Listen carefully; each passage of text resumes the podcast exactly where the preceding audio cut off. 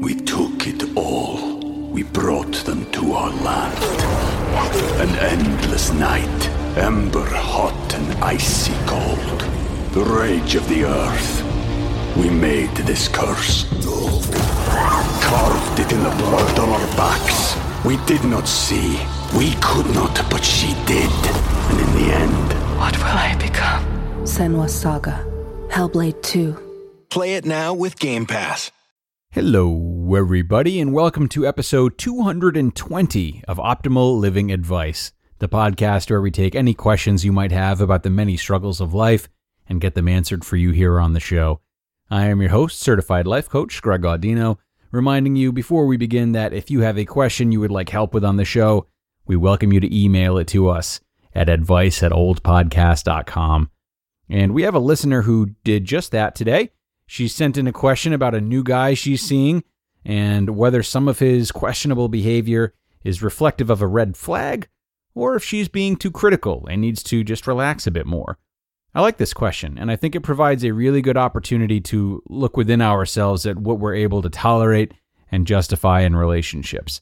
So let's get right to it and try to help out. Here's what she's got for us. I'm in a new relationship that I'm not sure is right for me. I've been seeing a guy, I'll call him Tom, for three months. They say opposites attract, but I'm not so sure. It was fun at first, but we are very different. I'm a lot more shy and withdrawn, and he is very loud and outspoken. I don't think I have a hard time dating someone like this, but I feel like he takes it too far. He loves starting fights and arguments if he feels disrespected. He's also really upfront about how he can't help himself around women. That one he's told me he's joking about when I spoke up about it. And I don't actually think he would cheat, but it feels like a lot, and I'm just not sure if I can keep up. I'm worried about if I'm being too impatient with him and our differences. I don't want to be wound up too tight, but I also don't want to be blind if I'm dating someone who isn't a good fit. All right, time for me to judge this dude when I know next to nothing about him. Just kidding. Uh, this is a good question, and I I think it's a very important question for you to be asking, especially based on how you've presented yourself. It seems to me that it's about time you start asking more questions like this one and exploring the possibility of being who you are, not changing for those who aren't good matches in your life. What do I mean? Well, uh, you you admit to being shy and withdrawn, which are not bad qualities, but they do tend to be more passive qualities. Then you go on to describe differences between you and this guy and behavior of his that you clearly find unacceptable, yet you're still wondering if you're the one that needs to loosen up more. You know, it's really nice that you consider others and take responsibility for things you feel you could maybe do better, but there's a line. And how can you tell if you've crossed that line? I, I mean, I suppose only you can answer that question. Uh, do you find that your natural shyness regularly puts you in this position? Being a, a passenger of sorts who's always ready and willing to change for the sake of keeping others comfortable? Well, if you constantly run into this type of problem with dating prospects or anyone else in your life, you'll know that as long as you keep reverting to this instinct, your problems will stay the same and, and that line has been crossed. So I can't speak to all that, but you do seem to have crossed the line in this scenario. And I can tell that because of how you're justifying this behavior of his. I don't know any more about him than you've told me, but he doesn't sound like a very desirable person from your description. You say he's loud and outspoken, uh, which is an extremely polite way of glazing over issues you cited in your question and any others you might not have mentioned. This man seems to take pride in being out of control of his urges, happy to be swept away into unnecessary behavior. And unfortunately, a lot of people are like this, which only enables all of them further. I'm actually I'm reminded of one particular story. So shortly before the pandemic started, I was at public hockey at the local ice rink, which is basically just a 2-hour period where anyone can come and play and we form two teams and have a game.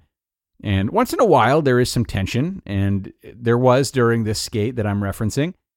Two adults had had gotten into a little tiff and one shoved the other extremely violently, causing him to fall pretty hard into the boards.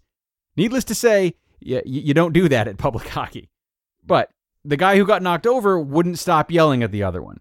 And he who shoved him was on my team. So I, I went over to the bench and I was talking to the guy that shoved him. And this guy was in a total uh, chest puffing frenzy, saying something like, He's got to stop. He's got to stop. I'm, li- I'm like a psychopath when I get mad. He doesn't know who he's dealing with. I don't want to have to hurt him, but I'll do it if he doesn't stop. And um, I, I, I thought to myself how how fascinating it is to see someone leverage their lack of control and misplaced aggression as a good thing and a quality they're happy to have, especially if it means teaching someone a lesson. Look, it's a very it's a very adolescent thing to take joy in this or look up to someone who is out of control and extreme and frankly selfish enough to not take time to consider others. I think the appeal is that these people don't seem to be tied down to anything, like they do what they want no matter what and are too strong for the the shackles of common decency. But this is a type of worship that's really important to grow out of. And we all do it to different extents. Uncontainable outbursts of anything can be mistaken for good if we link them to supposed noble pursuits like love or protest, to name a few. We think that only true passion can break through conventionality and calmness. Obviously, this is nonsense, but it is something that most of us, all of us, fall victim to at some point. Uh, this may even be part of your initial attraction to this guy. You know, if you're if you're naturally shy, it would make sense if you admire him for being someone who is not preoccupied by limitations of expression the way that most shy people like yourself would be. But that's not necessarily a desirable trait to have, not if it's completely uncaged anyway. Now, so whether or not you like him because you see in him what you don't see in yourself, I just caution you to not be blind to the fact that he doesn't seem like a good partner. Again, that's given the very little information I have, though it is rather telling how you chose to describe him. There are other more important parts of a relationship to consider before that type of attraction, one of which is respect. And this doesn't seem like someone who is willing to look out for or respect your feelings if he takes pride in being out of control of his own. And Maybe that hasn't happened yet in a serious way, but I have a hunch that if you're with him long enough, the lack of respect will expand past the off kilter jokes about other women and into something worse that you might be likely to tolerate if you're not careful. I'm not saying you lack self respect, but if you do find yourself constantly bending for the better of others, there's work you need to do in being stable within your own identity. This is nothing to panic over. A lot of people have to do this, but you haven't described this guy as the type of person that I would recommend facilitating that growth.